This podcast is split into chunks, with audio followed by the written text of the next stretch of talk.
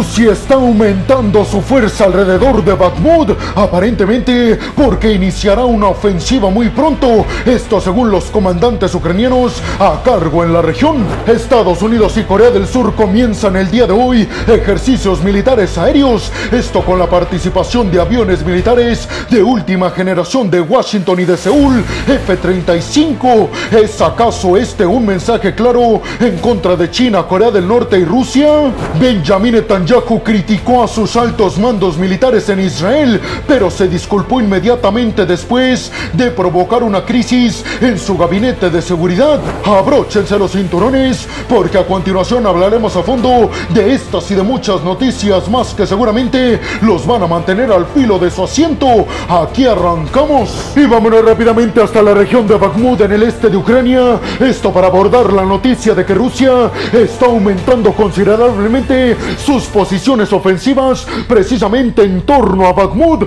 Supuestamente aseguran los comandantes ucranianos a cargo de la contraofensiva en esta región porque los rusos se están preparando para intentar avanzar hacia las posiciones ucranianas. Según los altos mandos militares ucranianos en esta región, las tropas rusas en los últimos días han pasado de tener una postura defensiva a cambiarla radicalmente hacia una postura ofensiva, según dicen, en sus intentos de llegar hasta la región de Andrivka, una región que los ucranianos ya recuperaron desde hace varias semanas. Recuerden ustedes que la región de Bakhmut ha sido testigo de los enfrentamientos más duros y catastróficos, inclusive desde la Segunda Guerra Mundial. Hay que decir además que esta región ha sido una de las principales disputadas desde que arrancó la contraofensiva en el mes de junio de este año por parte de Ucrania. Y recordemos que fue capturada ilegalmente por las tropas del grupo Wagner lideradas todavía en aquel entonces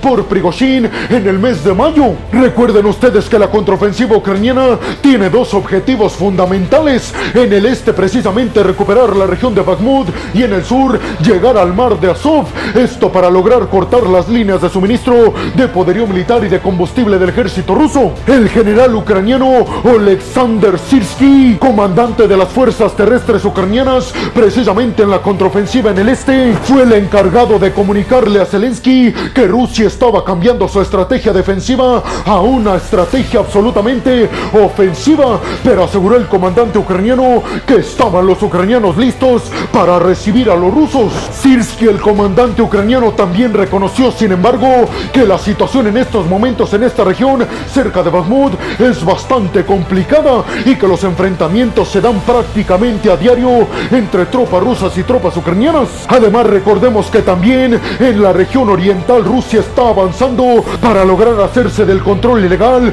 de la región de Kupiansk, algo que hasta el momento Ucrania ha evitado con éxito. El comandante Alexander Siski, que está a cargo en el este, cerca de Bakhmut, también reiteró que los rusos en sus intentos de avanzar en varias posiciones están perdiendo gigantescas cantidades de tropas, pero también de poderío militar, algo que la agencia de noticias Reuters ha dicho que no ha podido verificar por su cuenta, ni las acusaciones rusas, ni tampoco las acusaciones ucranianas han podido ser corroboradas al 100%. El Estado Mayor Conjunto Ucraniano precisamente detalló que el intento alrededor de Bakhmut de las tropas rusas de rearmarse en posiciones tiene que ver con avanzar hacia la región de Andrivka, que recientemente fue recuperada por los ucranianos. Y recuerden que Andrivka y Klitschivka son dos regiones muy cercanas a Bakhmut, aproximadamente a 10 kilómetros, que los ucranianos han dicho serán claves precisamente para recuperar en un momento dado Bakhmut. Recuerden también que en estos momentos el conflicto entre Rusia y Ucrania ha entrado en una etapa que los expertos describen como una etapa de desgaste militar y ofensivo y todo esto parece ser que le está conviniendo más a Ucrania que a Rusia, ya que Rusia está defendiendo posiciones y siempre se pierden más tropas intentando defender lo que ya se ha conseguido. Zelensky detalló que precisamente porque Ucrania está defendiendo sus posiciones y al mismo tiempo está llevando a cabo su contraofensiva, por estas dos cuestiones es tan lenta su estrategia de recuperar más regiones y de llegar en el sur hacia el mar de Azov y en el este hacia Bakhmut. Pero ustedes qué piensan? ¿Quiénes nos están diciendo la verdad sobre las supuestas victorias de uno y otro bando? Y sobre todo les preguntaría, ¿ustedes creen que Rusia va a poder poder avanzar sin perder tantas tropas y tanto poderío militar, creen que estos intentos de avance ruso les convienen a los ucranianos porque están afectando mucho supuestamente Ucrania a las tropas y al poderío militar del Kremlin. Y vámonos rápidamente hasta Corea del Sur, hasta la región del Indo-Pacífico, para hablar en esta segunda noticia de que Seúl y Washington acaban de anunciar oficialmente el inicio de sus ejercicios militares aéreos con la participación de 130 aviones militares y bombarderos de ambos países. Todo esto con el objetivo, ustedes ya lo saben, de mandarle un mensaje de advertencia a Pyongyang y a Pekín. Los ejercicios militares aéreos estarán centrados en simular enfrentamientos directos contra los enemigos en un periodo de 24 horas, 24 horas ininterrumpidas. Estos ejercicios militares llevan el nombre de defensa vigilante y tienen el objetivo, como ya se los dije, de coordinarse y responder de mejor forma en contra de las amenazas que tiene la alianza en esta región. Obviamente hablamos de Corea del Norte y China. En los ejercicios militares están participando aviones militares de última generación F-35, tanto de Corea del Sur como de Estados Unidos. Además también cuentan con la participación de aviones bombarderos B-52 del ejército estadounidense, algo que Corea del Norte ha calificado como una absoluta irresponsabilidad. Ambos ejércitos, el surcoreano y el estadounidense, aseguraron que estos ejercicios militares aéreos van a coordinar de mejor forma el accionar de ambos ejércitos, sobre todo cuando necesiten llevar a cabo una respuesta conjunta entre una acción ofensiva por parte de Corea del Norte, que en estos momentos está llevando a cabo pruebas de sus misiles balísticos a más no poder. Precisamente Corea del Sur afirmó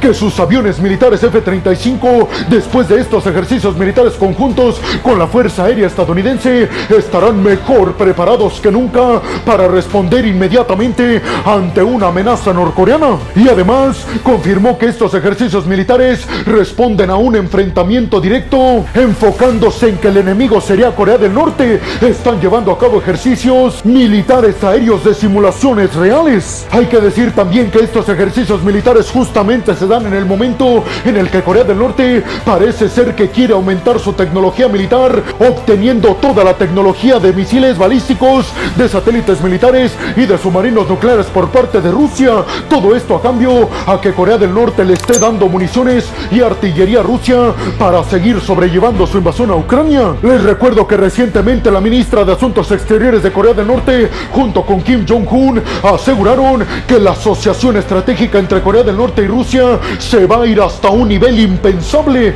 y que esta asociación iba a tener el objetivo de evitar que la alianza conformada por Estados Unidos, Japón y Corea del Sur sea más poderosa que ellos. Hay que decir que histórica y tradicionalmente Corea del Norte ha criticado fuertemente los ejercicios militares aéreos, marítimos y terrestres entre Washington y Seúl porque Corea del Norte los interpreta como preparativos para una invasión en su contra, algo que los aliados han dicho no es así, más bien son preventivos y disuasorios para que Corea del Norte se piense dos veces cuando intente llevar a cabo una acción hostil en contra de Corea del Sur, uno de los principales aliados de Washington en esta región. Pero ustedes qué piensan? ¿A quién le damos la razón? ¿A la alianza de Estados Unidos, Japón y Corea del Sur o a las preocupaciones norcoreanas? Y sobre todo les preguntaría, con todo esto, ¿ustedes piensan que Corea del Norte y China tienen razón cuando aseguran que Estados Unidos, Japón y Corea del Sur intentan desarrollar una OTAN en Asia? Y vámonos rápidamente ahora hasta Tel Aviv, en la capital de Israel,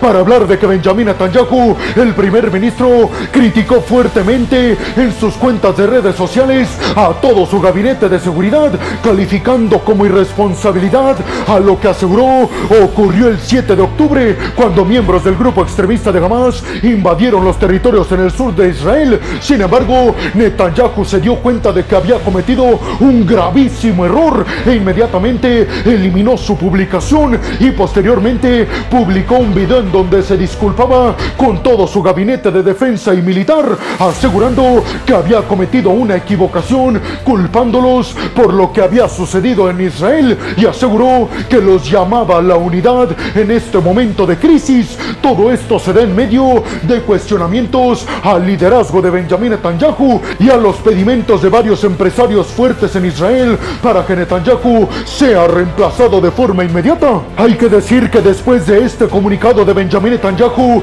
varios altos mandos militares de Israel lo criticaron a él por no asumir hasta estos momentos su responsabilidad por lo que aconteció aquel día, el 7 de octubre, cuando el grupo extremista de Hamas invadió Israel. Recuerden que en estos momentos Netanyahu ha dicho que no se van a sacar conclusiones, por lo menos en estos momentos, sobre lo que aconteció el 7 de octubre, porque ahora lo más importante es acabar con el grupo extremista de Hamas, pero muchos aseguran que no quiere hablar del tema porque eso lo va a debilitar políticamente. Por eso muchos empresarios aseguran Netanyahu está viendo primero su liderazgo político antes de que el bien común en el pueblo de Israel y por eso piden su salida y su destitución. Funcionarios en Israel, militares y diplomáticos cercanos a Benjamin Netanyahu han asegurado que las investigaciones en estos momentos no son la prioridad para saber por qué grupo extremista de Hamas entró a Israel con tanta facilidad,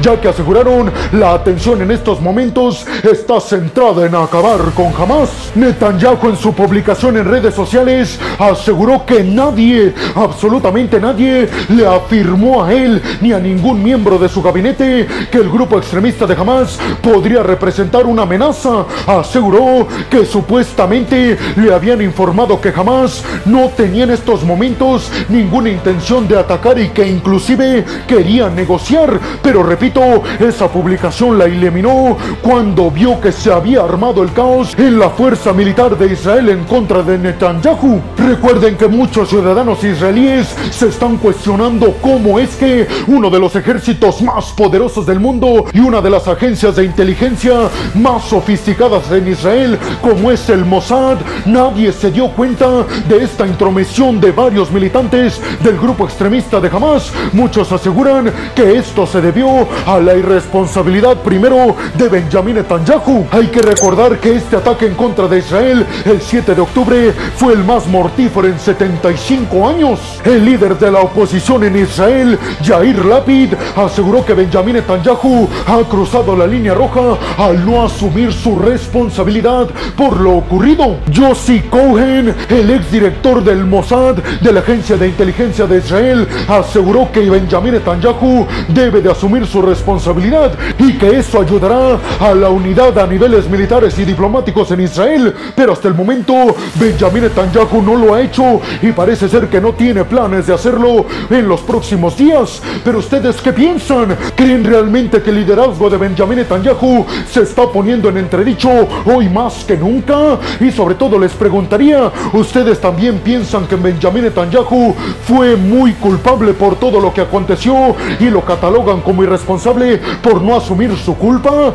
Y sobre todo les preguntaría, ¿por qué creen que uno de los ejércitos más importantes del mundo y una de las agencias de inteligencia más sofisticadas que son en Israel fueron burladas aquel 7 de octubre por el grupo extremista de Hamas? Y vámonos rápidamente hasta Macedonia del Norte para hablar en esta cuarta noticia de la visita que realizó precisamente a Macedonia del Norte Ursula von der Leyen, la presidenta de la Comisión Europea, con el objetivo de anunciar que el bloque de la Unión Europea va a apoyar a los países europeos de los Balcanes Occidentales para que puedan adherirse al bloque de la Unión Europea lo más rápido posible. Ursula von der Leyen anunció en Macedonia del Norte que va a dar 6.400 millones de dólares a todos los países de los Balcanes Occidentales con el objetivo de que puedan cumplir todos y cada uno de los requisitos que pide el bloque de la Unión Europea para que se sumen como nuevos miembros del bloque. Ursula von der Leyen detalló que estos 6.400 millones de dólares serán destinados a Macedonia del Norte, a Serbia, a Kosovo, a Montenegro, a Armenia, a Montenegro, a Albania y a Bosnia y Herzegovina. Todo esto, como ya se los dije, para que logren cumplir todos los requisitos que pide el bloque de la Unión Europea para que los dejen entrar. En el momento en el que estos países de los Balcanes Occidentales se sumen al bloque de la Unión Europea, tendrán grandes beneficios, sobre todo económicos. Esto porque entrarán inmediatamente a la libertad económica en toda Europa, eliminando aranceles y cualquier tipo de impuestos, lo que provocará potencializar su crecimiento económico. Hasta el momento, Macedonia del Norte es uno de los países que está más activo en recibir este apoyo, sobre todo para fortalecer su infraestructura democrática y además para fortalecer el libre mercado en su territorio, pero sobre todo para buscar mecanismos con el objetivo de erradicar la corrupción que existe todavía en estos momentos muy alta en Macedonia del Norte. También le piden como requisito a Macedonia del Norte que reconozca como una minoría a los búlgaros que viven en su territorio, esto a petición de Bulgaria, que ya es miembro del bloque de la Unión Europea. Si estos países de los Balcanes occidentales se suman al bloque de la Unión Europea, las estimaciones es que en un periodo de 10 años duplicarían toda su economía. En cuanto a Kosovo, otro miembro que está muy rezagado para entrar al bloque de la Unión Europea, le exigen que dé garantías de seguridad a la minoría de serbios que radica en el territorio kosovés y además pide absoluta paz y calma en las fronteras con Serbia. Precisamente destacó Ursula von der Leyen que sobre todo para que se concrete la entrada de Kosovo y de Serbia deben de erradicar todos sus enfrentamientos en la frontera y todas sus tensiones que actualmente tienen. Los 27 miembros actuales del bloque de la Unión Europea no han llegado a un consenso para dejar entrar a todos estos países, pero Ursula von der Leyen aseguró que en los próximos años está segura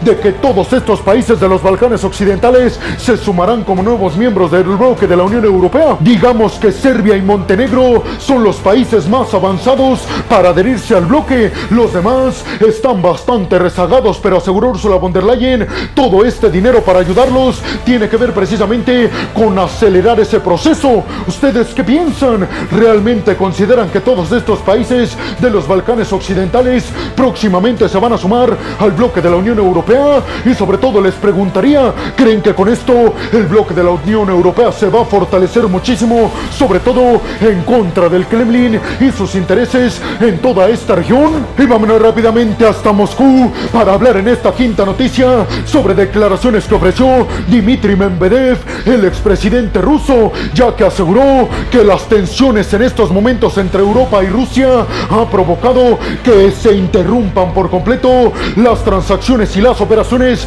energéticas entre Europa y el Kremlin. Mencionó que Europa está atravesando graves momentos económicos y energéticos y que todo eso tiene que ver porque le están haciendo caso al tío Sam de ya desprenderse energéticamente de Moscú. También reiteró que Europa en estos momentos está sufriendo un crecimiento económico bastante lento y que todo eso le da mucho gusto porque Rusia se los advirtió. Les dijo que si se desprendían energéticamente de Rusia y se acercaban más al gas licuado estadounidense, eso iba a provocar el colapso energético y económico europeo. Aseguró que en estos momentos las relaciones son muy malas, pero que Rusia siempre va a estar dispuesto a reanudar sus transacciones energéticas con el viejo continente. Pero ustedes qué piensan? ¿Creen que ya se acabó por completo la cooperación energética entre Moscú y el bloque de la Unión Europea? ¿Creen que todos en el mundo necesitan a los energéticos rusos como advierten desde el Kremlin o ya en estos momentos han encontrado sustituto a los energéticos rusos? Y vámonos rápidamente hasta las Islas Salomón para hablar en esta sexta noticia sobre el hecho de que una delegación diplomática por parte del gigante asiático visitó a las Islas Salomón. Y ustedes estarán preguntando, pero ¿por qué esta reunión es tan importante? Pues déjenme les digo que China está intentando acercarse a varios países de las islas del Pacífico. Todo esto para ir quitándole tanta dependencia que tienen estos países de Estados Unidos. La delegación diplomática de China se reunió cara a cara con el líder y primer ministro de las Islas Salomón, Manasseh Sogavare. Recuerden ustedes que apenas en el mes de julio de este año, China y las Islas Salomón concretaron y firmaron un acuerdo para la cooperación policial en donde China se compromete a capacitar